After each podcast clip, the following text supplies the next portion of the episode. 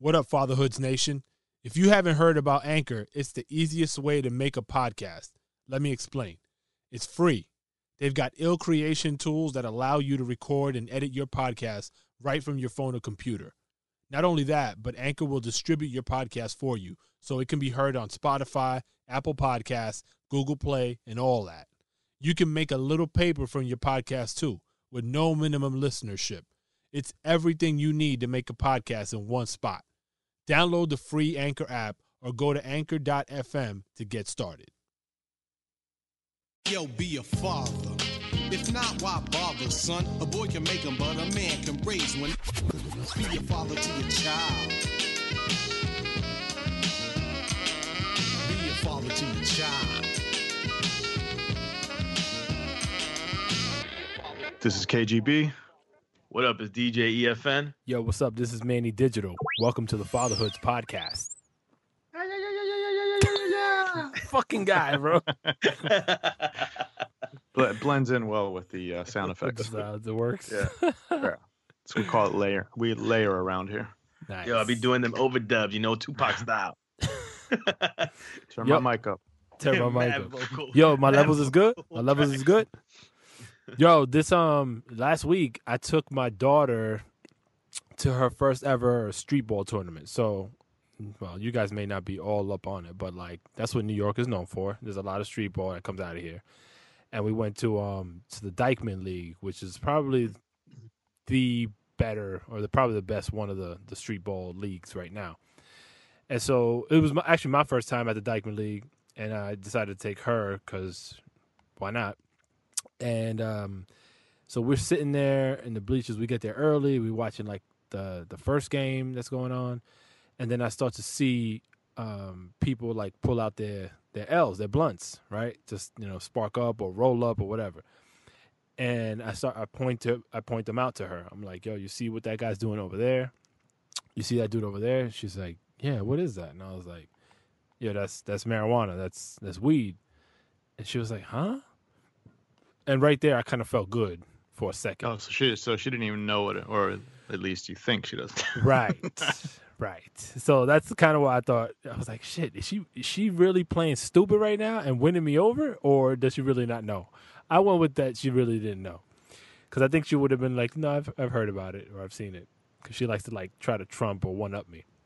So so i explain to her what it is. I tell her yeah you know that's that's a drug. And she's like freaked she's like oh my god they're doing drugs what and i'm like yo just relax this is it's common here. I was like, yo, we're in the hood. Things like this are very common in the hood. And she kind of calmed down a little bit. And I was like, yo, just chill. You're going to start to smell something that's weird. Don't pay no mind. It's, it's not going to do anything to you. Just chill. So, I don't know, maybe 30, 40 minutes in, the place is packed. And this is, again, this is outdoors. So, you know, everybody's lighting up. Every like, and now pretty much in our entire circumference, there's somebody. And it's smoking legal a now, right? In New York. I don't know, bro. I I, think- don't. I I, think don't it I think in Jersey it might be recreational is is legal. Or it's a I think- misdemeanor, I think. And so the cops really don't fuck with it that much. It's medical, definitely. Yeah, medical's Yeah, cool, but, But they make it, but I, but I believe they make it pretty difficult to to get. As in, like in California, when before it was recreational. I mean, you could you could they had all kinds of like doctors set up that you could just call and they just give you the prescription right away. Whereas in New York, I think they make you. I was reading about that. They make you jump through a lot of a lot of hoops. Remember my, my, my peoples that you guys met, that's the cop out there. Okay. Mm. She said that, I mean, sh I think she, what she said is that it's it's a misdemeanor, but the cops now, you know, the, it's so lax that if they see someone smoking, you know, unless it's like around kids or something, they really don't mess Right. too tough. Well, there was definitely lax that night. so it gets it gets hot and heavy. Everybody's smoking around us. So now the, the clouds are like forming, and the smell is like ever present. Like you can't breathe regular air anymore. So at that point, I'm like, all right, it's probably time we get out of here before somebody catches the contact. And then we we head out, and she's like like de-stressing. Like she was real cool and calm the whole time, and the games were great. But as we're walking to the car, she's like, "Oh my god, I stink! Oh, I gotta go take a bath. I can't believe we were around all these drugs and yada yada." yada." And I'm like, "Yo, relax, Cause and and uh, you know I get it. Like this is her first real experience around anything even remotely close to drugs. But I looked at it as a positive at the end of the day because I was like, yo, this is not something that she's not going to encounter. This is going to come at her some way, shape, or form. I'd rather it be in, a, in an environment that I can control how that experience unfolds for her versus her just with her friends bullshitting around and then her panic in some other atmosphere. Does she have friends that? Um, well, she's 13 now. She's 12. 12. Okay. Yeah. Does she have? Do, do they have parties? Like, do her friend? I, I don't know what you would call them, but I mean, for the lack of a better term, parties. They, Has she ever said that she's got friends or she's seen people do stuff at when there's a group that gets together? Nah, she's never mentioned any like. I mean, she she's the type that would tell us, you know, something foreign Yeah. or strange would pop up. She would mention it, but th- there haven't been parties. Nah, not re- like Yo, eh, casual birthday parties is probably you guys it. still haven't watched Euphoria, right? No. Nah, bro. Yo, you come on, bro. I'm telling you that this is eh, for everything we talk about. This show covers it pra- practically. To obviously to like it's Just like get- to the extreme. Give me your HBO Go code. I'll But, watch it. but listen, this actually this is based on what you're talking about, Manny. One thing that I that I think we should think about or like I want to ponder with you guys is, you know, when we were because I remember as young as maybe sixth grade, seventh grade, fifth grade, even, you know, the trying cigarettes, uh, people smoking weed around me, maybe. You know, uh, even I even remember seeing people smoke crack around me at- at a point, or crack being around at some point. Um, as as young as that, I think that we and I might be wrong, but this is just what I think. I think that the that the the young generation now in terms of drug use has strayed away from the overtly like those drugs that are just obvious like weed it smells like weed looks like weed you smoke weed crack you know uh, cocaine you sniff uh, uh, with needles with fucking heroin you know all that all that overtly that's drugs that's Yeah. drug addiction that's what drugs is and i feel that we've gone into the era now of this harmless thing that looks like a pill Mm, you know and and, and it's because that's we are in the era of pill popping you know and yeah. and or grabbing your parents your parents you know prescription hey they take it you know it's legal and they don't even see that maybe you know in their immature mind in the beginning they don't think of it as something so easy, illegal or so much of as a drug. Um i mean i mean i might be wrong. I'm just this is something that i'm wondering you know we should discuss but i think that that's that's what it is. Because even like my my god kids or other or or their uh, siblings or other cousins or whatever like i just i don't i don't ever see them. And there's um Paul's stepkid, like you know they don't talk about like like wanting to smoke weed or or anything like that. Like, and I just remember for when I was in high school, like everybody was fucking smoking weed. I didn't smoke, but everybody was smoking. I smoked Yeah. right out of high school a little bit, but so I just think it's a new era, man, where it's like the pill thing and it's not obvious. You know, you don't smell like anything. You're not looking crazy with a needle in your arm. Yeah. You're just popping a pill. That's actually a really good point. Like I didn't, I didn't think about that shit, but it's probably more common now. Back to what you were saying, Kay. Like again, when we were growing up, it- was overtly obvious, right? What what was happening. It could very well be that some of her friends are popping pills, or I don't know, sipping lean, if that's still a thing, Right. And, I'm sure. Yeah. They and just she changed not, the name of it. and she not be the wiser. Like they might Right. just have some random name for the shit that doesn't sound like it's it's harmful. So it could be. Not, that's a. I'm gonna ask her some shit. Yo, y'all heard? I don't know if this was real. I read an article a while back. I don't know if this shit is real. It might be a fucking uh spoof or some shit. But did you guys hear about them kids in high school that were, you know, guys equally as girls were uh, shoving tampons with alcohol up their asshole? What? Yo, this shit just went sideways, bitch. nah, for, for real. You never heard about this? Nah. Nah. Okay, again, we'd have to research this to, to verify if this was just some dumb shit I read that was bullshit, like fake news. But um, and I think I read more than one article that supposedly the workaround for kids to not have to not look not okay not smell drunk, not have alcohol in their in in their uh, breath was to put a tampon that was you know dipped in alcohol in their in their ass and because of the the the blood vessels or whatever it would absorb quicker into the bloodstream and they would be drunk in school Yo. I don't know. We, we need we need our we need our own hazardous sounds The Google. Yeah. Google that shit. Let me see. I'm gonna look it up. I can shit. Vodka tampons is something that popped up, Oh, you found? Okay, there you go. and it's like in a recovery. I, I'm not gonna read this shit right now, but it's recoveryfirst.org talks about it. So I guess that it, there's an addiction attached to this somewhere. Wow.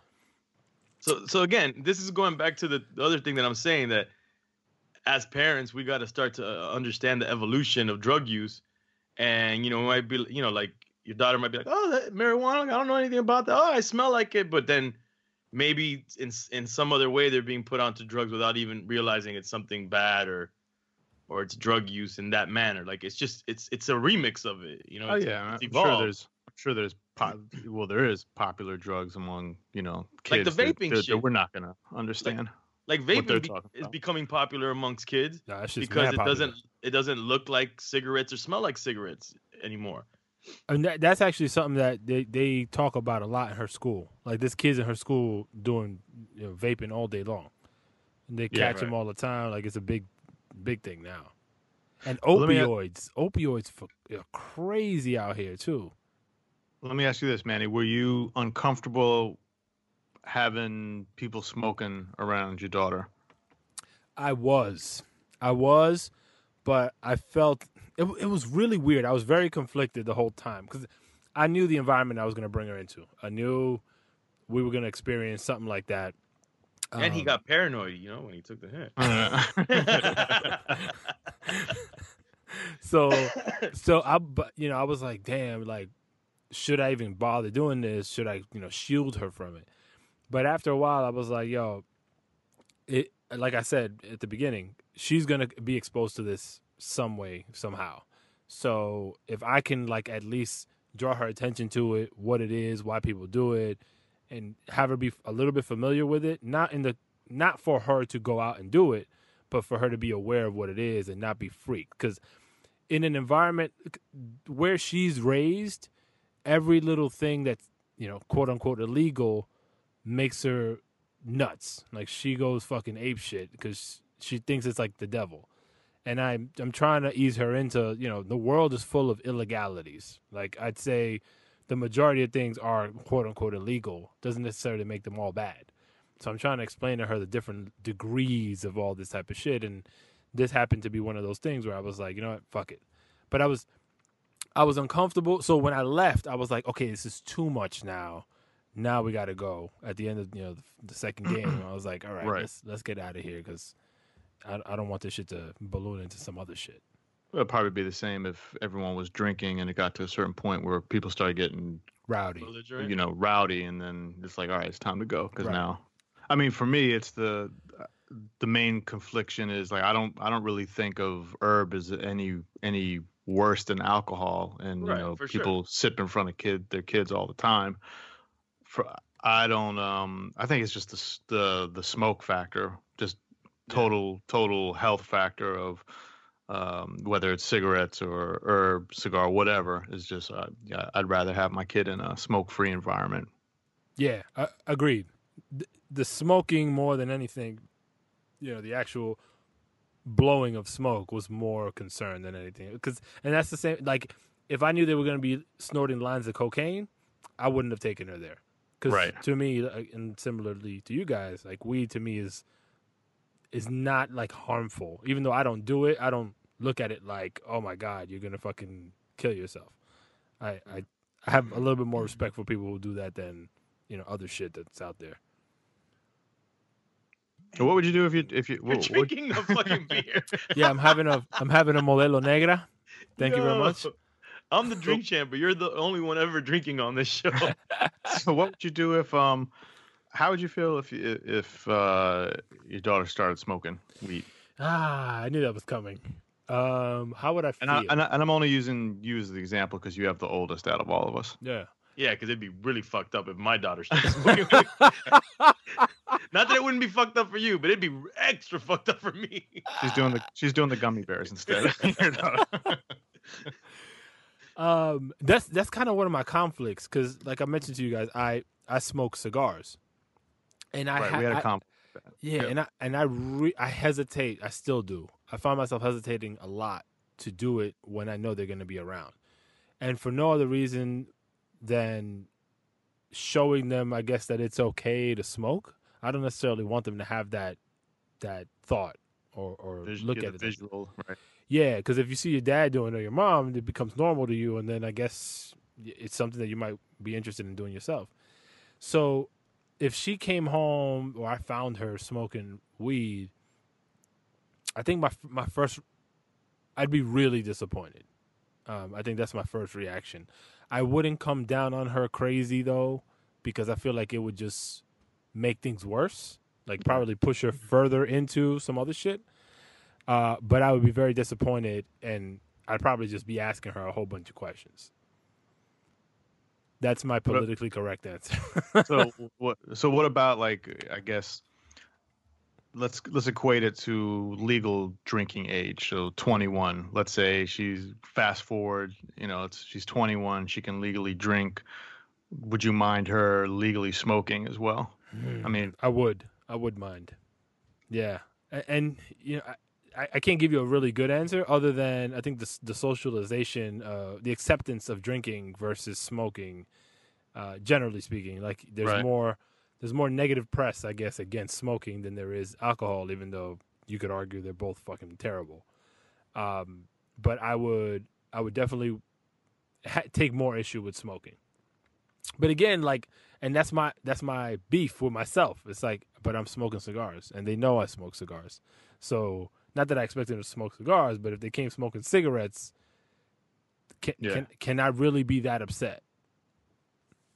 I guess it all depends how they how they process it as well. Like if they're social drinkers and social smokers, and it's nothing it's nothing that stops them from doing what they have to do to live their life. It's a difference than you know if they're drinking all the time and they have a problem, or if they're smoking all the time and and being lazy and not you know and, and falling into that trap as well. Yeah, my my It's- kids. It's the maturity level of, of Yeah, yeah. doing it, like Mature- teaching them when it's right. maturity is a huge how to use it. aspect. It is, but but my kids right now they're still. I mean, my eldest is probably the one that has the most uh, realizes this the most. She's the one that's like alcohol. She hates the smell of. She one time mistakenly drank some. I think it might have been wine or something because they had it like in a, you know, something that looked like something for kids. Mistakenly. Yeah, yeah. and she hated the taste. So she's got that that stigma um, you know, embedded in her. But I'm hoping that shit takes hold of them and just It- guides it- them I'm- elsewhere. I'm gonna have to ruin that for you. It doesn't because I was the same way as a kid. I know. And, Me too. You know, my dad was, you know, alcoholic, drank all over, you know, and so that made me be hate alcohol more. And even, and it was even kind of like okay in family parties to like let the, you know, let Yeah, let us sip. kids have a sip of wine or something, you know, yeah. because they felt like, you know, whatever. I don't, I don't know what their Rationale their idea was. behind that was or what the strategy was. But yeah, they would be like, and I'll be like, ah, I don't want that. You know, I don't drink. And and then I just I remember when I started to drink, it was like beers, and I didn't, I was like, ah, it's all right. And then uh and then I drank, you know, rum here and there, and that's all right. As I got older and on, but then it just you keep going, you keep going, you keep going, you keep going, you keep going, and then you're like, oh no, I like this shit. you know what I'm saying? Yeah, you develop a taste for it. You know, and then and then you create a career around it. Hey, as long as it's lucrative, that's all right. yeah, well, yeah. Never mind your liver breaking down Right. and You can always get a new one. It's okay. cirrhosis of the liver. Who cares? but um, yeah. So I would say don't don't feel that that's gonna hold on forever because, and sometimes kids do that even more so.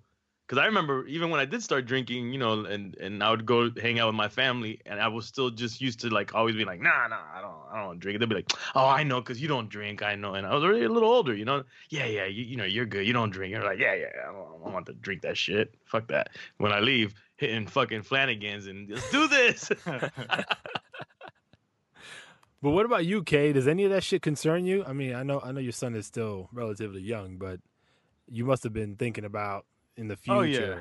that's probably that's probably my one of my biggest fears is him getting involved in in any of that kind of stuff. Mhm. Like I really hope that uh I mean, yeah, everyone goes through I don't know if everyone, but just to say generally speaking, there's people's experimental phases and all that kind of stuff, and they they try things. I mean, I'm I'm really hoping that that he bypasses all that. Um, I hope that he likes basketball or sports or Yeah. gets into gets into something that that doesn't necessarily take him down that path. Um, yeah, I think I think that's probably my my biggest fear is of later on down the line that that whole experimentation and and because it definitely it, it's definitely uh, if you believe in you know it being part of your family genes you know Yeah. it, it's from both both both of our sides so um my wife and myself from from both of our families so Mm. i definitely uh would would prefer he just steer away from it doesn't mean that i can shelter him from it you know, obviously but um yeah i i, I wouldn't i wouldn't uh want him doing it and it's conflicted right because i'm gonna you know Right. I'll sit and have a drink in front of him or whatever. I think it but again it goes back to the maturity level. Like it, once once i once you kind of know that when they're older and they have their shit together at least you hope they have their shit together that's a kind of a different story. But those teenage years that's that's i'm a little That's just Rocky. yeah. That's just. I that's mean, why it's it's it's the other elements of of raising the kid or the our kids is that's what's important. It's not just the topic of drug abuse or this or that it's like just building this this like self-sufficient confident person that's educated and and understands maturity levels. And i mean you know i'm obviously i'm describing the perfect person. Right. But but it's like trying to instill all these these values in someone so that they're not easily swayed into certain things you know because they're gonna they're gonna do these things it's probably most likely they're gonna do these different things. Yeah. And it's what it is is the impact that it has on them for their duration of their lives. Like are they going to become like these mega crazy social drinkers where it's actually a crutch? You know are they going to become a, a weed head that just fucking you know doesn't really function because they're fucking slowed down and they're cloudy minded all the time and it's they just want to fucking smoke all the time which i know some of those people. Yeah. um, or are they going to be the person that just you know does it rec- really recreational and understands when to put it down and ah, oh no i'm not doing that today because i got to do some other shit you know or i got to balance it with this other healthy you know thing in my life But I mean, how do you? I guess it, it all boils back down to setting the right foundation for your kids, right? Because if we look at ourselves, if we look ourselves in the mirror and we say, "All right, why didn't I go down the addiction path?" Right? I mean, we we've all there's still time buddy i always hey listen i always say that to myself just to scare myself Mm, it's true. You're right. there's always time Yo, you know, I, we're still you know we're still young enough to fuck up I know people that have started never never smoke weed, for example, ever in their life, and they started smoking L's in their thirties. I've I know those people. I know people that uh Eddie Giggs from my crew started smoking cigarettes. I always make fun of at 30, like 30 years old. Wow. And now he's a fucking, you know, a cigarette fiend and like But- three packs a day type of shit, you know? But it's it's back to that because like you got you know, X amount of years, whatever. Let's call you uh, you know fresh out of college. You're 22 ish, Right. and you would assume that between the ages of like 16 and 22, you probably did a whole bunch of shit that you might regret, but definitely you know at the moment thought it was fun. It could it could be hardcore drugs. It could be crazy binges on alcohol. It could be whatever. And then it comes to at some point, I'd say between your 20s and 30s, you then have some sort of I don't know. For most people, hopefully, it's like a maturity that occurs, and then you start to wean off of certain things, or you double down on certain things. Like, it, how do we figure out what type of per- like? You almost got to predict this shit. You can't call it, but I feel like there's characteristics, there's traits that you can pick up to figure out.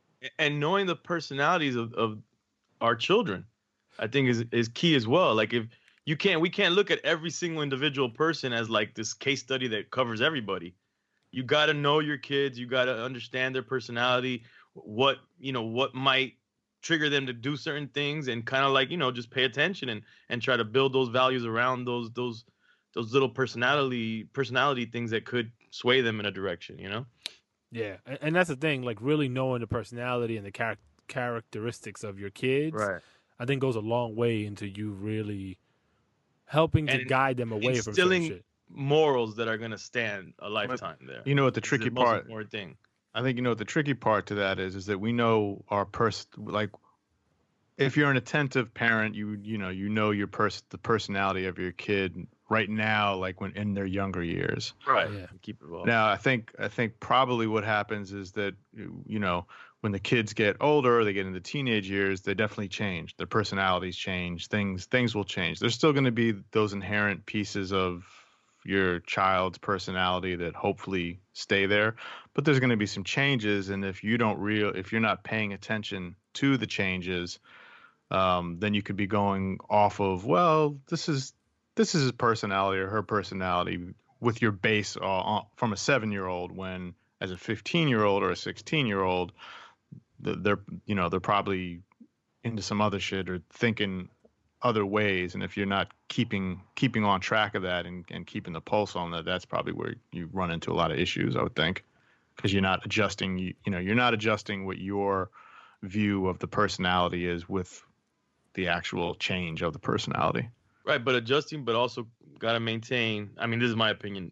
That foundation, that consistency, because I always feel that no matter whatever changes they have growing up, they that um consistent foundation is something that they can always look back at. And I've mentioned this in different interviews with about different topics, but I feel that you know if if we don't continue to do something consistently when it comes to like teaching or whatever, even Right. though someone doesn't want to hear it, eventually down the road they'll look back and be like, yeah, damn, that was right, you know, and it'll kind of kick in a little bit later down the road.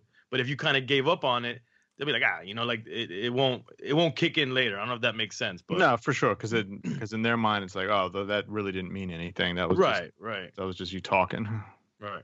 yeah I'm I'm curious to see what our guest has to say about about these things. all right well let's bring them in Our guest took his rap moniker after reading a book on the Vietnam War.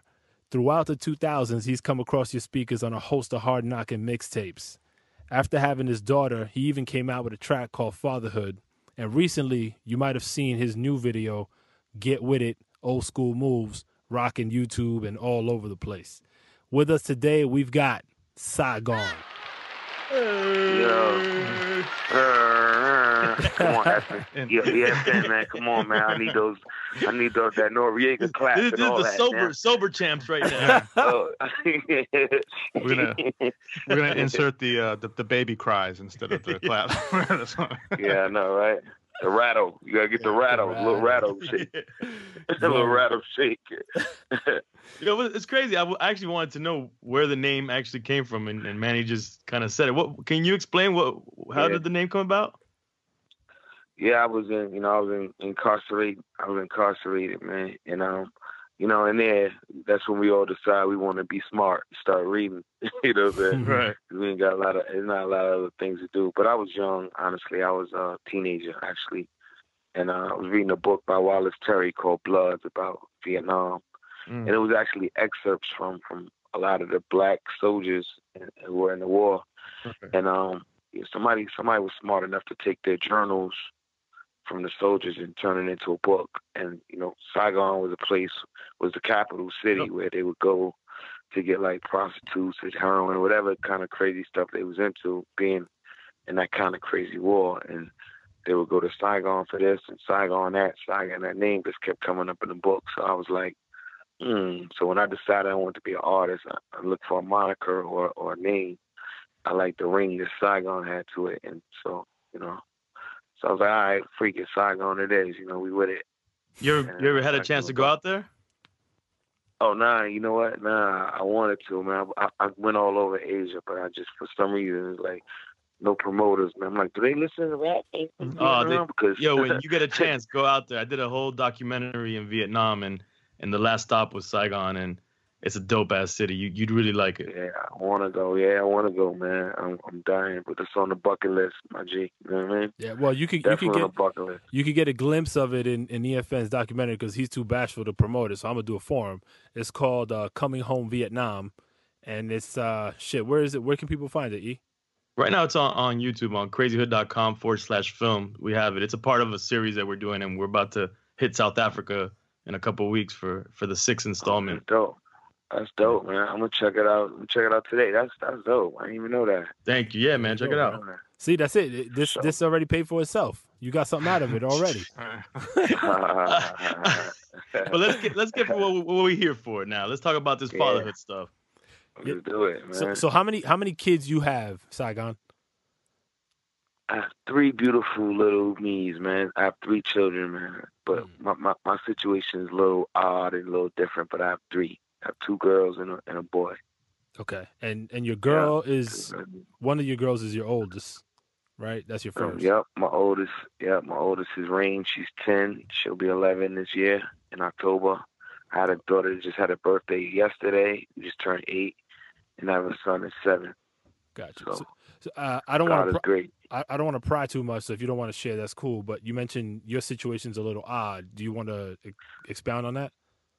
Yeah, um, I got, I got, I got three children by by three women in three different states. Mm. You know what I'm saying? Like my oldest is born and raised in California. My little one who's here with me right now, whose birthday was yesterday, she's eight. She lives in New Jersey, and my son, who's seven, lives in Jamaica, Queens. So, Uh, and, and the odd part about it is they from they're from obviously from three different women, and but they all grew up. I was able to work hard enough to make sure that they all grew up from birth knowing each other close. So you could you tell them they don't even understand the concept of half sibling. Right. mm. They know they got different moms, they know that, but it's like, nah, that's my that's my that's my brother, that's my sister.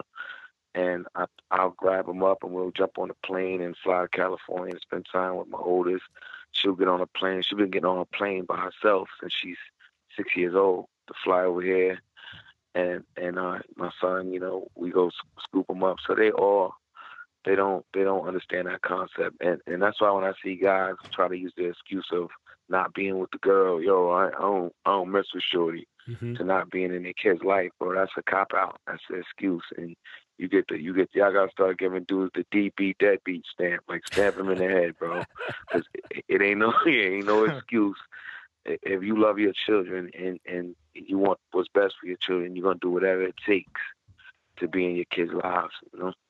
How do the how do the moms from from, from each child how do they interact with the, the, They the never siblings? even- check this out. I, I, this where it gets more odd because neither one of them have even even ever had a conversation with each other. Oh, you know what I'm saying? wow. my my daughter's son never talked to my my. I mean, my, my daughter's mom never talked to my son's mom or the others. They never even got on the phone. But but they all love each other's kids. It's weird because Mm.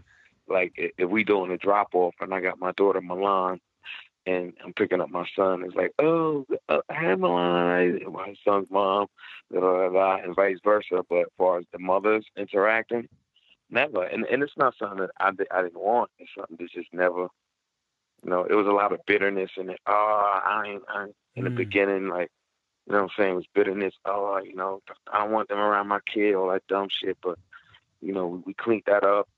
They don't do that. They don't do that stupid junk no more. But for the most part, it's just like it works. The dynamic works. So, you know, let's, let's keep it pushing like that. That that's big. That actually is humongous because I mean, it seems like in some way, shape, or form, they care more about the kids than their own grievances or whatever you know differences they might have. even Yeah, even though they don't talk to each other, it's still big. Yeah, it, it wasn't always like that, but you know, I guess in, in a sense they matured as well. We all Mhm. matured because in the beginning it was it was like f that beat, you know what I'm saying? yeah. you could curse here. It's okay.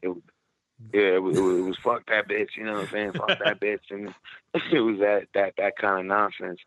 And I'm like, yo, understand something? I wasn't with none of y'all. This is another odd part of my dynamic. I wasn't in a relationship with none of them. Mm. So it's kind of ill. I I started having kids late, later on in life.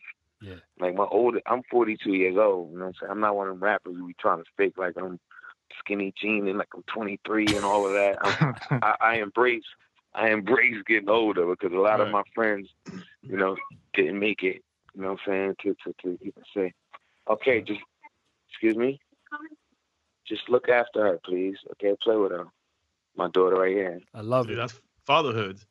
yeah, fatherhood. You know what I'm saying? So it, it, it uh, so like I said, I started having children later on in life. So you know, being in this music business is like love. Love, love is elusive. You know what I'm saying? It's Yep. really hard to find genuine, real love when you know you're on TV. I was, you know, I was staying. I was on Entourage, which was the biggest show in the world at the time, like Yeah. bigger than life. Yeah. You know what I'm saying? I didn't have no children when I was on that show. I was I was just young, having fun. I was on TV. I was I was getting money. I was I was on Atlantic Records. So, you know, every woman you cute to every woman in the world Mhm. point. You know what I mean? Hey, you know what I'm saying? You magically become yeah, you magically Denzel Washington out of the blue. and then, and then so then you start to you start to try to have serious relationships with women and you being me being a little bit more insightful than the average person i know when i'm being used i know when a person just likes me for what they think they can get out of me so it was it was hard to find love but i always wanted to be a father so it was like okay if love is elusive and i can't find love am i just going to end up being an old man with no kids because i never fell in love Mm. or am I just gonna start pretty much having the ghetto way of having a surrogate? You know what I'm saying? so it was like, yeah, I call it ghetto surrogate because I just started, you know, I started, I started to procreate with women that I didn't have real relationships with, and it and it wasn't nothing I was doing on the lows. Something I was explaining to them, like, look, you know, I, I want to be a father. I want to be, and you know, like I said, when you're famous and and you got that light on you, it's oh well, yeah, you know, I'd love to have a baby with you, but it's not like we're gonna be in like this baby is not making us a relationship. You understand Right. that? And you know, during the time they shake their head up and down, yes, Right. they bobblehead doll you, yeah, no doubt. and then as soon as that baby comes, it's a different story. You know, it's Oh, more so like.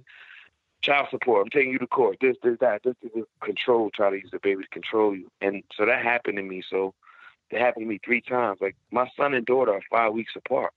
Mm. My my daughter's birthday was yesterday. My son turns eight on September seventh. August thirty first to September seventh is five weeks. You know what I'm saying? So that that wasn't something that you know nobody could get mad at me like I was cheating on somebody. Right. And but that's how they try to spin it off. Oh, how you gonna have another baby? But uh, I was like, you know, I wasn't sure if my if it worked when I skied. About to say, like, would you I say you like- planned the three? exactly, dude. I had to, I had to spread my seed around to make to see where the, the fruit was gonna grow from. But you know, it, it it obviously it worked, and then and then you know I ended up in this awkward position. Damn. We we So were you- talking. Go, go ahead, Kay. No, I'm just curious. Uh, did did uh, your desire to be a dad was uh, how involved was your father with you growing up, and what kind of impact did he have on your life? Well, um, I, my father's from Haiti. You know what I'm saying? He's he's a. My father was 22 years older than my mom, and so he's like a old school. He's 80 years old now. I know him. He didn't he didn't raise me, but I always knew who he was. You know, Mhm. so. But he had this stern. I don't know if you guys are familiar with like middle. I mean, West Indian men, but they're Sure. really dominant over like they they should have. I want my iron, my iron, my clothes iron, my food home when I walk in the door, all of this stuff. So Mhm. growing up, my father was really, really like a drill sergeant. So I never wanted to be around him. I don't think it was more so him not caring because he had a wife. It wasn't my mom. He had a wife. He had other kids. My father probably had 19 kids, and so he would he would he had he had a house, a home. My mother was from the projects, so when when things got rough for her, it was it was more so go live with your father. But going to live with him was like hell. You know what I'm saying? So it was like I, I wasn't with it. Like, you know what I'm saying? I, I don't like being there. You know, first of all, I don't even speak the language that they speak. They speak Mm. Creole. I'm I'm from my mother who's African American who's just you know, just speaks English and going over there is language barrier.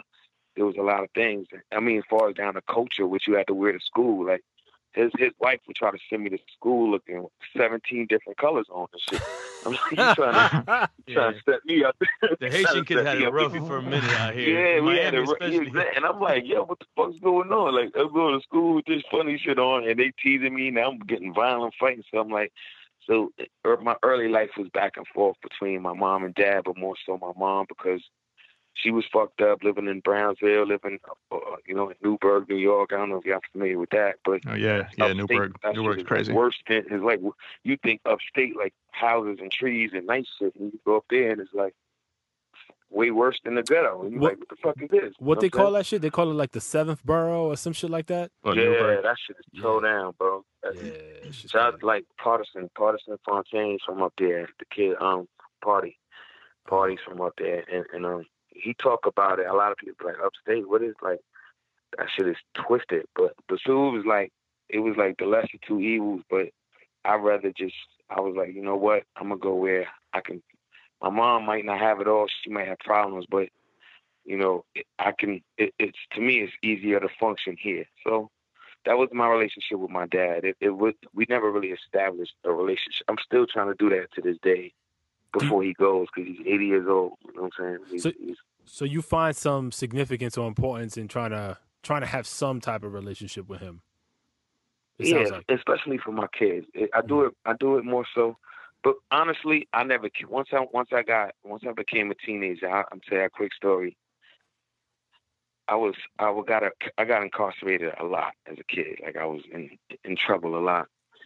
And um, I just posted. It's funny. I posted on my my um. I found like one of my old rap sheets, and just when I was moving, Yeah, people. and I was like, damn, man, I was really messed up in the head. Look at all the trouble I was getting into. And then I remember calling my dad because I needed bail money. I called my mother. And she's like, man, you know I ain't got no money, man, you know. And if you want to call your dad and give that a shot, you know, go for it. Because, you know, he's, be- he's better off financially than I am. Hmm. So I must have been 15 years old. I catch a, a, a gun charge or something. Call my dad, and I'm like, Dad, I'm in jail. He's like, Oh, yeah? He said, Yo, check this out. Never call me again. Hung up the phone in Wow. Oh shit. Yeah, from that point on, I said, you know what? I, I ain't. You you had, you said it right because I'm never ever going to call you again. Even after this, when I grow up, when I'm a man, I'm never going to call you again. And the, when I started to reestablish a relationship with my dad is when I had my kids because I wanted them to know their grandfather, know where they come from, and know their lineage. So I felt it was my responsibility to create a relationship between between them and and my father. Hmm. Yeah, I'm going through the same thing right now with my father as well. Where I'm trying. That's Oh, the wow. connection. Me with my daughter, trying to Yeah. connect. You know, Yeah. have so she can know her grandfather, but I didn't have that same connection with my pops. Exactly. And, and you know what? Kudos to you, and, that's that's a stand up thing to do because they, get people get older and then they perish. Like that's that's Right. that's his promise to us. You know what I'm saying? So I, I don't want them to be questioning me for the rest of their lives about you know who who was your dad or, or where do I come from or where do you come from. So while now that they're to the level of understanding, you know they know him. They even to see him. Like they they like him actually. They love him. That's dope. You know what I'm saying? They love him, Hmm. which is which is ironic because I'm like, I didn't I didn't have no relationship with this man, but my kids love him, and my kids all like they call him grandpa and all of that, and I never called him dad. I didn't think he earned that title, but Right. if if they love them. if they like it, I love it, man. They love it, I love it more. So anything for my babies. I, I got a question for you, Sai. So, um, we Yeah. uh, we started the episode um, talking about a little experience I had um, last week where I took my daughter to, to the Dyckman League uh, up in Washington Mhm. Heights, and around us was a clouds and clouds of, of you know weed smoke. Right? Everybody's puffing an L here, rolling up over there, and my daughter's tw- my, uh, my oldest is twelve, so she and Mhm. we we live up in Rockland County, so for her to see that kind of stuff is rare. And she, Oh, well, y'all live in Rockland County. I lived Yeah. in Rockland County a lot, a lot, of my life. I know, I know. I heard Spring Valley. Spring Valley was Spring Valley, yeah, Yeah, sure. yeah. Since I was 11 years old, I was up in, well, 11 to like till I got 15. Yeah, I'm, Yeah, I'm, I'm right there. what I'm saying? So, Where you um, at? Where, where you at up there? uh, New New City. Oh, new shit. Oh, yeah, that's the come up. Oh, you, oh, you up there. You got the bread. Keep me low. Keep me low, son. Keep me low. Keep, what's your address, man? Right, right, nah, so so she Coming starts swimming. to she starts to see, you know, these these brown looking cigarettes, and I start pointing them out to her, and Mhm. I'm like, "Yo, you know, that's that's marijuana. You're gonna start to smell something different that you probably never smelled before." And I'm I'm pretty much preparing her for what's about to happen, and and and my question really is, now that you you have what is your your eldest daughter? She's what eleven? You said.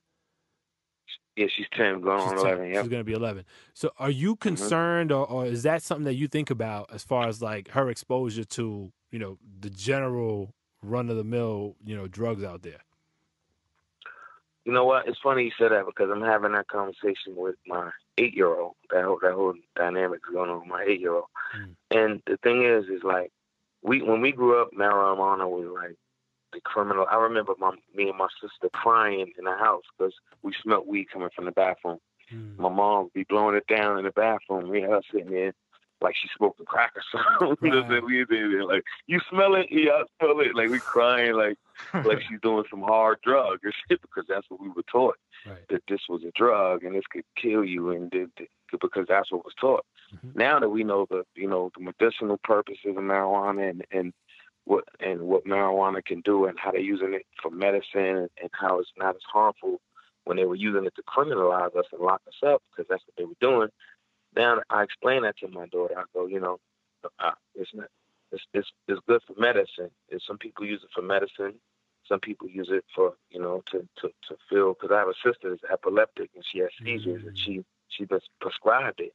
So when we go to her house and my sister uses it, whether sometimes she smokes it, sometimes she takes edibles or whatever, but my my my daughter sees her doing it and goes, you know, Deidre's doing weed, ma, daddy, and I go, you know, she get it from the doctor. So I try to just explain to her what it is. It's almost like, I, and then I, I let her know that it's not good for just people who don't need it. It's almost like you wouldn't sit around and take Tylenol for no reason, right? Mm. Exactly. So I, I I break it down and try to explain to her because by the time they they grow up and they're at that age of understand they'll be able to buy weed at the store. Yeah, that's true. You know what I'm saying? so you gotta, yeah, but that's where it's going. Like we, we, they, they're, they're legalizing it every day. It's getting, you know, less and less now. You can walk around with two ounces of it without it being criminalization. So you just, I just try to keep my kids ahead of the curve and explain to them why some people use it and try to make it seem like, you know, it's it's medicine. People doing it because it's medicine, but you don't need no medicine. So this is why you know you should touch it. You know what I'm saying? Hmm. So. That's dope. I mean, like that's kind of my conflict. Like I took her to the game knowing what the element was going to Mm-hmm. be like, but I was like, yo, she's going to come across this shit in some some way, shape, or form. Oh yeah, absolutely, yeah. I'd rather be That's- with that's me The new than- world. Yeah. Exactly, that's the new world. You just gotta explain because kids are smart, man. These kids are like, I mean, they're in the information age, bro. They're in the inf- You remember when we was young? I don't know y'all ages, but I Yeah, know we- I, we- I we in the same- like, we in We're the all same around the same Yeah. boat. Yeah. Yeah, we in all the same age Yeah. bracket. Remember we were young, you'd be walking down the street with your friends and you see like an old Playboy book on the floor and you and your boys pick it up like, oh my God, Right. see a titty and stuff freaking out and shit. you know what I'm saying? Y'all ripped the page in half. This is my ass. This is my like this like But now we gotta wonder Now- who left it on the floor. yeah, uh, some horny pervert like, threw it. His wife might have found it and threw it out, threw it out the house or something. So, but now you look at these kids. If they have access to the internet, they could type anything in the search engine, and that's just popping up. Like Right. uh, anything you want to see is on the internet, like anything. So, so it's like they our their level of information is so different. We can't childproof the world, so it's up to us to really be like, okay, we have to be the we have to be a little bit more micromanage with our the information our kids get because it's out there. So now you got to look at who your friends' kids are very closely, what their friends are into. Like when I'm, my daughter has a friend, I want to know the parent. I want to know who they who's around, what, Right. what's the situation. Or you can't go over there because you know, especially having little girls, man. You know what I'm saying? Mm, yeah. You, the Yep. statistics, the statistics of the little girls who be getting violated, and you be like, hold the fuck up. Like I need to know where my daughter's at at all times. So when my daughter, when my her mother's, oh, I'm taking her there, I'm taking her here. Nah, I need to know where. I need addresses. I need social security numbers. I need to know who to hunt. I need to, I need to know who to hunt down. No, that's if something real. happens to my child. You know what I'm saying? So yeah, you know what I mean? It, it's a different world. I, I, I want to ask you because I know um, from reading and just seeing how things are developing after you released um, Get With It, old school moves. hmm How did that come about? And I know there's some challenges that you you mentioned on social media and whatnot in, in putting that out. Oh man, like this. It, I've been in this game 19 years, bro, and Mm. I promise you, and I mean this. I'm not saying this because it's my new song and it's promo mode or whatever. but I've never had a song in 19 years. I mean, I have records with Jay Z, records with Swizz Beatz, records with you know top of the upper echelon. You know what I'm saying? Yeah. I've never had a record get this much of a good response in 19 years. And this record came about with me and my daughter, Milan, my eight-year-old, me trying to teach her some old school dances because she was like, Daddy, I want to go to dance school, put her in dance school. She's coming home and the dances they teach, her, I'm like, I don't mean, these dances are kind of stupid, man. they got one that just look like you're having a seizure. They got the one, you know, with the arms flapping back and forth and they go up. I'm like, what the hell is that? So then me and her just being cool and being close, I'm like, let me show you some of the some of the dances that we used to do when we was young. Like, you know, I'm not saying you have to learn them, but I think our dances were a little cooler, you know what I'm saying? Mhm. Like like the running man, for instance. If you got a chubby kid teaching the running man, they do cardio for ten minutes bro, Yeah. before they realize they even working out. You know what I'm saying? To the kid in play. They- the kid and it's, play, a te- yeah. it's a teamwork. It's teamwork, exactly. It's teamwork. It's cardio. It's fun. It's, uh, so I started to teach her some some of the old school dances, and this is how you know I'm, I'm being 100. percent I didn't. I went and made a little beat. I got a little setup in my. I'm not a producer by by, by no stretch of the imagination, but I can. You know, I can. I know how to program a drum machine and all that. So Hmm. I went and made the little beat. That beat is on the song. I produced it from. It's only four element, four sounds in that whole beat. Hmm. Oh You know shit. what I'm? Okay. There's four sounds in that whole beat. I went and made the beat and then made a little video, like a little tutorial, just for, just for my personal, with me and her. Just like I, I, I like to tape a lot of things, and and I did it, and then I posted it, and LL Cool J himself seen. I guess I guess I didn't even know LL Cool J followed me on Instagram. LL Cool J himself seen it and was like, called Jay Hudson, who's the program director at Rock the Bells Radio, and was like, yo. We got to get that Saigon song. It wasn't even a song, bro. Just you messing around. Saigon song. Yeah, it was me messing around. I put it on. I posted it. So Jay Hudson reached out to me and was like, "Yo, I'm the program director at Rock the Bells Radio, and I want to we want to um debut the song up at the show if you didn't put it out and yada." yada." So now I had to go really make it a song because I'm like, "Oh shit!" I'm like, yo. And then Ron G, DJ Ron G, the legendary, he hit me. And then like seven eh, seven DJs in my inbox, like, yo, we need to we need to we need that record, man. That's just like a summertime banger. I'm like, oh shit. So now I gotta work backwards. So now I go I go really try to make the beat around the song. I go get the song mixed. I go shoot a video at my my, my um, little cousin's one year old birthday party. I go get a Oh, bunch of kids what from was. Harlem. Which, Okay. Yeah, it was a birthday party. Everybody like, oh, that, like this is a video scene. Nah, I just went and got a bunch of kids from a dance school, and with my and then I just went and shot the video. And all this happened within a week. Wow. And and I was like, okay, here goes my new song because I haven't. That's the first song I put out in five years.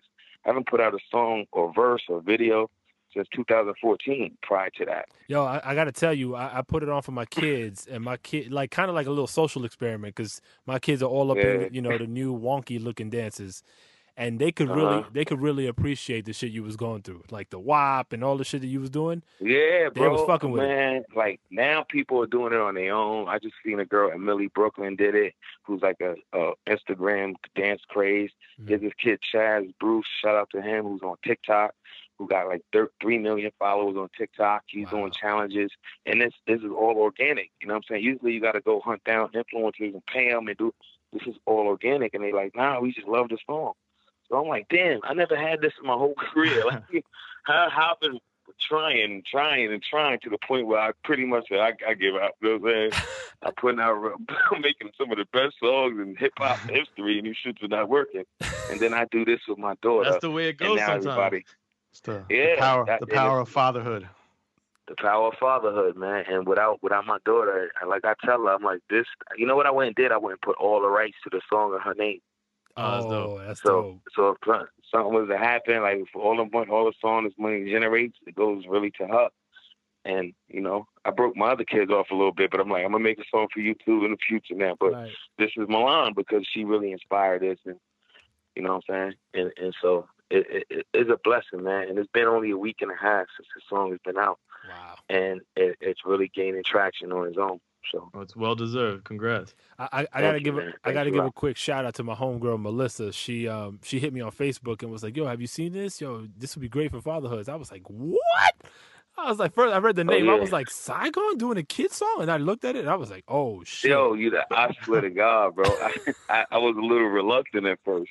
You know, Nah, who, but- you know who?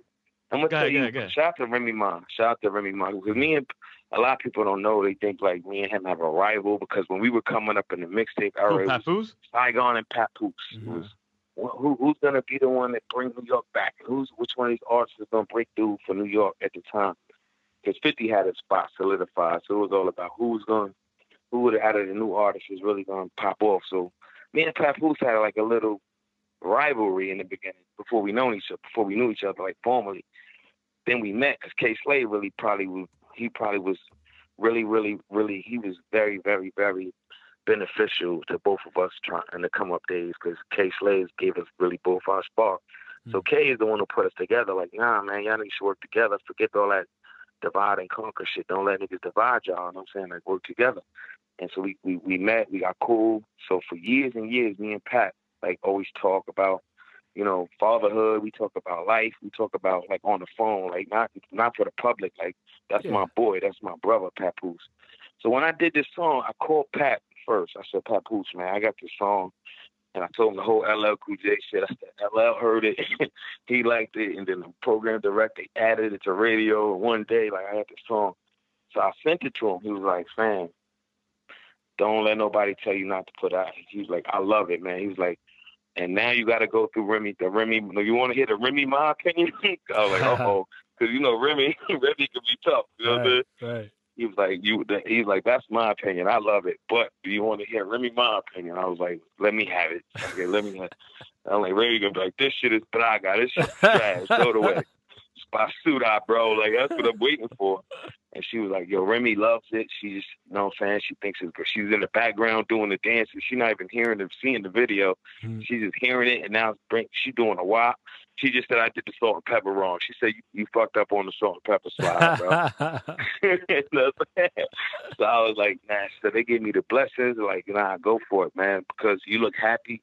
You look like you're in a good space. The kids, the kids look happy. And I was like, so I was like, you know what? I'm, I'm gonna give it a shot. Cause there's nothing like I ever did in my, you know.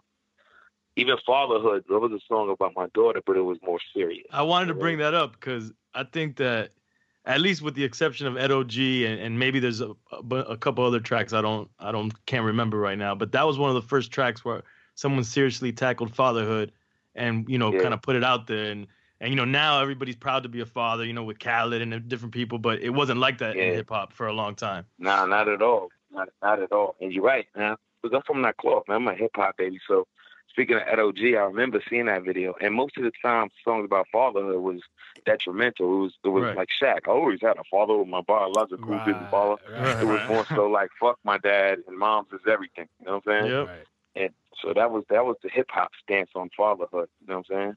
Be a father to your child. That was more so saying, man, stop being deadbeats. Take care of your kids. You know what I'm saying? So when I made fatherhood, it was just so like I said, I wasn't with the. I was, and if you listen to some of the lyrics, I said, even though click, if it benefits you, I do whatever she say. Like meaning that you're the you're what's important here. Not mm-hmm. me, not your mom, not our dynamic. Is you, and we're gonna do everything we need to do to give you the best life that was my firstborn, and it was like I'm gonna I need to put this out there so fathers, especially fathers with little girls, gotta understand the importance of the role we play in these little girls' lives. You know what I'm saying? Because we're gonna be the first man that they love. Mm-hmm. We're gonna know a, a, a father teaches his daughter how a man's supposed to treat a woman by just watching them.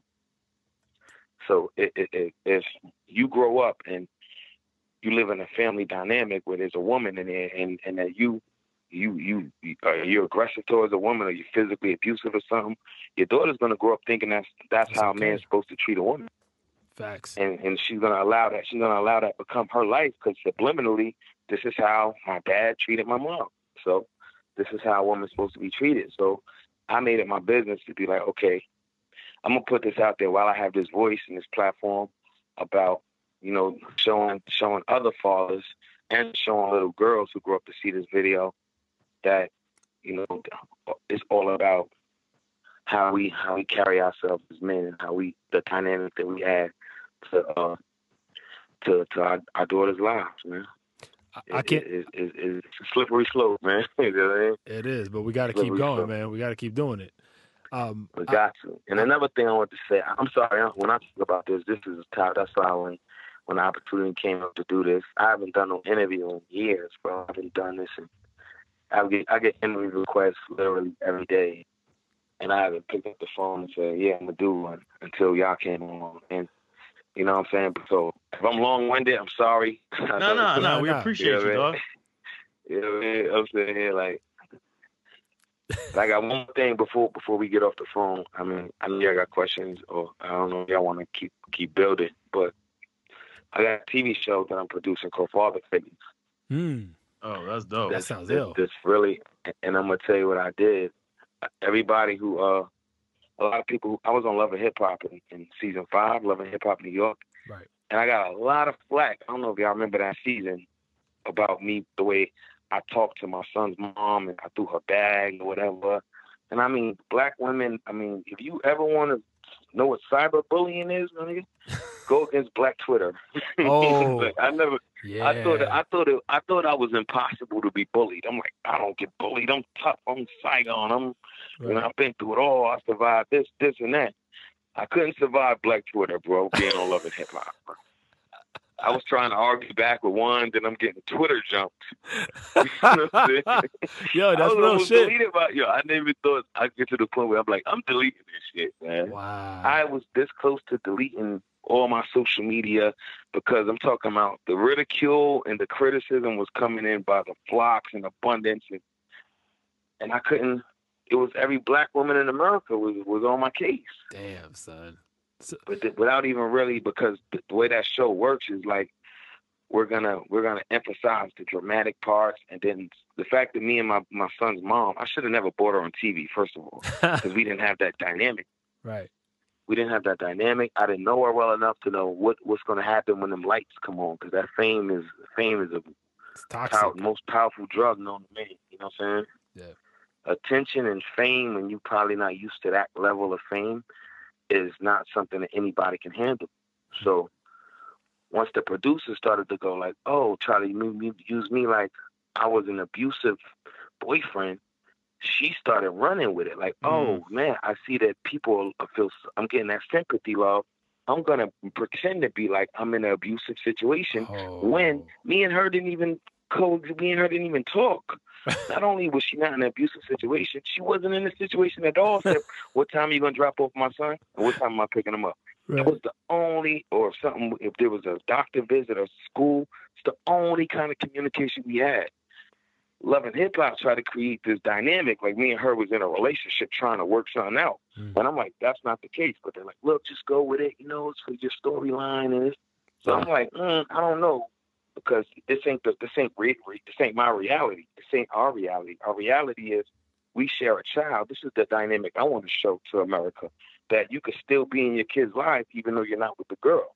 That's what my storyline really is. You know what I'm saying? So they created a oh we're trying to work it out and we're trying to be a family for our son, and that was never the real dynamic.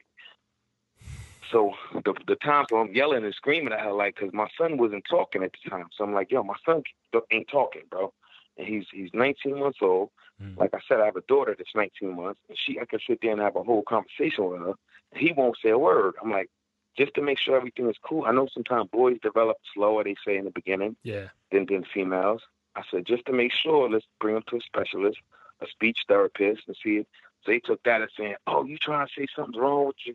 So it was a big mess. Shit. So what I learned when I what I learned from that situation is how to produce a TV show. Because mm-hmm. I'm sitting there on the show as a as a as as you know one of the cast members, but I'm watching the production, how the production goes on. I'm watching how they create this thing that's so big and everybody's into it. So I did Iyanla Fix My Life because of that show. I was on Iyanla Fix My Life. I don't know how many people saw the episode, but it got to the point where I had to bring this girl on Iyanla actually she wrote Iyanla. She wrote Iyanla like because she was trying to piggyback off the love and hip hop situation. Like, yo, look at it. And then once Iyanla's not reality TV like Love and Hip Hop. The producers want to know the real story. Okay. So once they got down to the meat and potatoes, it was like, excuse me, young lady, he's not the problem here. it's you. Ah. It's you. You're the problem here. You're the problem in the time. This is a man who had a baby by a girl he didn't even know. Y'all never had a relationship. Y'all was just, you know, having un- irresponsible sex, and a baby coming. here he is trying to be in a kid's life, and here you are giving him resistance. So, it, so with all that being said, I said, you know what?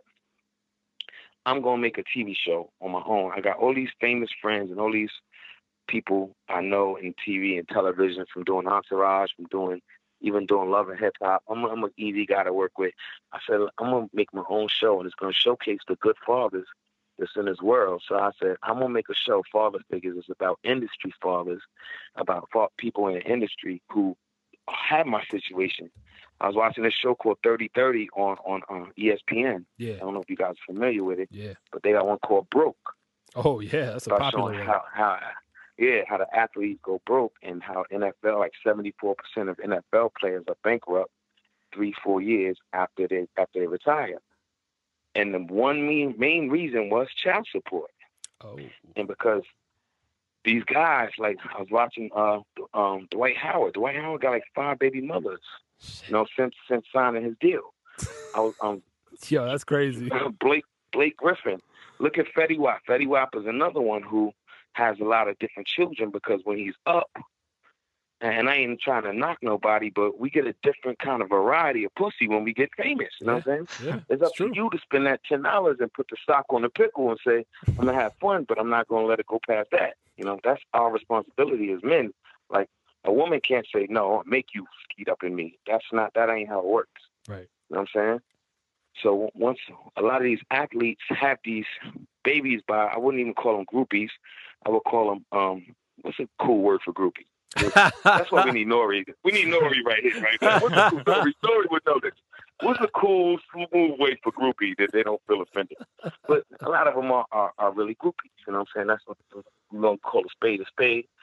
So when, when when you're in a position where you get money, and we know entertainment money and, and you know rap money and shit, that shit come and go, it's up and down. But when you up and you and you have these babies and these these women that you um these damn these women that you shouldn't probably have children with, um, we call undesirables. Let's come with a cool word. These undesirables, you know, you knock them up. The baby's forever, bro. You know what I'm saying? That baby's gonna be here for the next. God knows. Hopefully, they're gonna outlive you. But it's your financial responsibility up until they're 21. You're financially responsible for them. So think about it. If I'm 17%, if anybody's anything about child support, the first ba- if you, if you go to court, 17% of what you earn is goes to child support for the first baby. It is a New York State law. I don't know about other laws. I live in New York State. 17% goes to the to if you have another one, that mother gets 16% of whatever your income. If you have another one, that one gets 15. So they just Mm. they just take down Wow, one one percent. percent off you. Yeah, it goes down one Fuck percent each time. Wow. So think about it. If I'm making a, if I'm if I'm getting a check, right? Uncle Sam's taking his 33 percent off the rip, right? I gotta pay tax. I can't duck that for nothing. You you want to talk about somebody not breathing down your neck for their money? Yeah. That's Uncle Sam, right? Yeah, yeah. And and then so now let's say I got my situation. I have three children. I'm on three child supports. So 17 plus 16 plus 15 is almost 50 percent. Uh, another 50 percent. So that 30 plus that 50 is 80. So I'm bringing home 20 percent of what I make. That's fucked up. Goes to it goes to me, and that's how these guys end up bankrupt. Mhm. That's how a lot of people end up bankrupt. And so this is a lot of people still a lot of artists lose all everything. Look how many artists we've seen have child support issues over the years. You know what's Yeah, a lot. crazy? What's crazy is that it, you know it, the perception is it's all the frivolous spending, and w- when you break it down the way you just did, that shit you just open up my eyes because I was under the Yeah. impression it was on the cars and the bullshit, but that makes a lot of sense. Yeah, nah, it ain't. It, it, it it's the, the main one is child support, bro. Because you still have to keep paying it. You know how many times that you got to go to court and go, look, I'm not making the money I used to. Well, you you got this kid used to a certain lifestyle, Yeah. and that kid has to maintain that lifestyle. Mm-hmm. you know I feel bad It's for? not alimony, it's child support. Yo, I'm, I'm my man Shawn Kemp. That dude got like 15 kids or some crazy shit like oh, that. Oh yeah, they killed Shawn. Look, Evander Holyfield. Evander Holyfield's Oh, another yeah, one. yeah, yeah, yeah. That he, he this dude this dude had like 10, 11, 12 kids, and he blew through his money. And everybody looked at him. Oh, he's so dumb. How you throw away all that money? He's dumb. He had he maybe had 150 million dollars, and they go it's going to his kids. Yo, Sav, And that's why I made this show. I- This I- show just show. Yeah, when is that? wh- When is that? Pro, when is that show airing? Well, right now we just shot the pilot. We got the pilot in the first episode. Um, um you know, so I don't have a, a network for it yet. Right Okay. now we just pitching it around. I can't really say who's on the show. I don't want to spoil it, No, but no, no. it's a lot of people that people will know. I just one person I would say I can say because you know he's one of the first people I wanted to bring on because of his dynamic is uh, an underground rapper named Terminology Oh, who he- has the Good Dad Game. he's Yeah, he's we a- had. he- He's been Yeah. on the show. Oh yeah, oh yeah. He's- So- he's- he's so Term- alumni. Term is one. Yeah, Term is one of the cast members on the show because his he's more of the voice of reasoning on the show. Like, Mm. fellas, good dad gang, come on, because a lot of these fathers are bitter. A lot of these fathers are bitter. They they they they're not. They love their kids, but they hate. You start to have such a resentment for a child. I mean, for a child's co for a co-parent when you're doing the things you're supposed to do, and they don't don't care about nothing about money. They all they care about they don't care about you spend time with the kid. They don't care about emotional support, spiritual support, and even the courts. Even when we putting the courts on blast, because the only thing they enforce is financial support. I'm Mhm. like, why y'all don't enforce people to spend time with their kids? Hmm. Because that's more important than, than a dollar. Every kid needs money to survive. But you know what's more important than that, than that money? Him, a father being in, in that kid's life, yeah, that's so a true. father being there. But they don't enforce that shit in court. You can't get locked up for not spending time for your kid with your kids, or not being there for your kid, or not having a bond with your kid. But you can get locked up if you don't pay. If you don't pay that seventeen percent, Yo, they're gonna son, take you, your license. you- they're gonna you- take your passport. They're gonna take your job. They're gonna and they're gonna they're gonna jam you up. you dropping a and they of don't enforce that in, in, in court. And I'm like, this is backwards, man. Because first of all, what if you could be with your kid every single day, but court says pay child support. You you're gonna have to go hire a lawyer and go through all this shit to say, look, I pretty much am raising this kid, and then you have to prove it. Because as long as the mother's the custodial parent, the the money's going to her. So Hmm. it's like they don't. You could be with your kid every day. If you're not paying the mother, they're gonna come lock you up. So now, not only is she not getting the money, but now you're not able to go pick your kid up from school. You're not able to go drop your kid off from school because now you're in jail because you didn't pay the money. So now you're not even capable of supporting your kid any other way. And and they, st- it ain't like the state is gonna step in and say, hey, we're gonna pay you 17 percent. But they don't do that shit. So the kid is now the kid's assed out all the way. And this shit just don't make no sense to me. So Wow.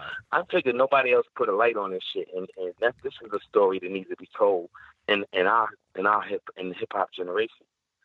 Because we, we, we it's all fun and games when we see a woman on Instagram clapping her buns and we like, oh shit, I could slide on her DMs. I'm famous. I'm I'm the man. And then next thing you know, she, she don't she don't line your ass up for for a, a, a support for the next 18 years, and you just thinking you got some pussy. exactly. That's all you ended up getting is some yeah, pussy. she was you setting know? your ass up. That whole shit was a, a thirst. The word trap and thirst trap. That's real. They trying to trap these girls. Do this because they trying to trap these dumbass. At, I'm not. I ain't gonna say all athletes are dumb, but Right. majority of them were just jocks. Yeah. They didn't have to be smart to get through school. You know what I'm saying? They was able to dunk a basketball or run a, a, a 40 in four seconds. So they didn't have to know how to read. A lot of these motherfuckers can't read or write. So when they see these pretty girls on, on, on Instagram or on social media and they or in the nightclubs well before social media and they they batting their eyes at you, bro, they really lining your ass up for that for that for, for what they know you what you got to make. And this is a real situation that's going on and niggas don't even talk about it. It's true. Well, I, we appreciate Okay. having you talk about it, and when that uh, when that joint comes out, please let us know. We're happy to promote it and, Oh yeah, and watch it for I sure. definitely will, man. And I would we'll love do- to get we'll y'all do the- on. I we'll would do the love to release get y'all party. on the show. I would Yeah. love to get y'all on the show We and get y'all take on and get the whole um, you know, what y'all do with y'all podcast And because what I try to do is, it's funny because one of the producers of the show, who's a very, very, very rich guy, he's a, he's going, he went through it, through it, but it wasn't like baby mama. It was divorce. It was a divorce. But Mm. when it came time to split up, split up things, you know, he started. The, the woman was acting funny, and then he went through the shit to where, yeah, it, it's it. I, I can't spoil it. It's it's gonna be crazy though. People gonna see this and be like, wow. Like I didn't think nobody would have the courage to put a spotlight on this real of a situation. It's You know true. It's true though, but it's necessary. Like it's really? Very important. necessary. Yeah, man. Yo, family, I, I really appreciate you joining us, man. This was a hell of a chat. Um, we we I, I know I Uh, learned a whole ya. bunch. So thank you. Thank y'all, man. Thanks for having me, man. And, and like like everybody who's listening, go check out that old school moves, and um, do it with your kids, man. I like the the thing is is is um what we doing with it. It's another sport. I don't want to spoil it, but this this bigger than a song. As I got to see like the impact of the song, uh, and and and people start to make a challenge of it. I wanted to make it a challenge about more than just uh, doing a dance. So when y'all see that what we're doing, what the challenge is going to be about is more so having to do with arts and what's going on in um you know inner city schools with budget cuts and a lot of things with with the arts and the music programs and and um it's, it's a lot, bro. Um, you know I'm just trying to do my part, man, while I'm here as a as a public servant to my community, and I don't I don't mean that in a cliche way. I mean like. I always try to use my voice, even when I had a record deal on Atlantic Records, and they were telling me, "Look, this is what sells," and I'm making songs like "Pain in My Life" and "Gotta Believe It." This is 15 years ago. I wasn't doing this shit because it was cool to be woke, like like Right. it was trendy. Like now, it was because this is something I felt I had a responsibility to kids who love the music, and and, and to to younger children to use my voice as a plat as something that they can, you know, inspire from and take from and grow from. You know, so that's just always been my stance in hip hop. Period. Anytime you want to come back, man, we we got an open door here. I thank y'all, for man. sure. Thank y'all so much, man. God bless y'all. And with that said, my daughters keep looking at me like, "Why are you on the phone for an hour?" you know, it's my, you know, you're supposed to be t- catering to me. So, man, th- thank y'all so much, man. God bless y'all and keep doing what y'all do. It's an amazing thing y'all doing, man. Thank you, brother. And yo, check out our man Yeah, yeah, Saigon keep- on, on Instagram. Yeah. It's Saigon underscore NYC. Where else can they reach you, Yes, sir. Sai? EFN, EFN. Oh, you know, on, on Twitter, the real Saigon, or Instagram, Facebook, uh, everything Saigon. I mean, most the city gonna pop up first, but then if you if you look one stage down, I think I'm the second most famous Saigon after the city. All right, perfect. So um, I'll be on page two. You know, what I'm saying? if anything Saigon. You know, what I'm saying? All right, brother. you know, what I mean, Be easy. EFN, EFN. I'm gonna go check out that doc too, man. That on on on on, on the Saigon joint. Speaking of which, man, Definitely. that's something I, I really like to check out. I'm I'm a, I'm gonna hit you on uh, Instagram with the with the information so you can go check it out directly. He he just went to go put his daughter down for a nap, so he he apologizes Nah, it's all gravy, man. That that's what we're here for, right? for sure. All right, family. All right, Thank you, y'all, bro. man. God bless y'all, man. God Peace. bless. Peace.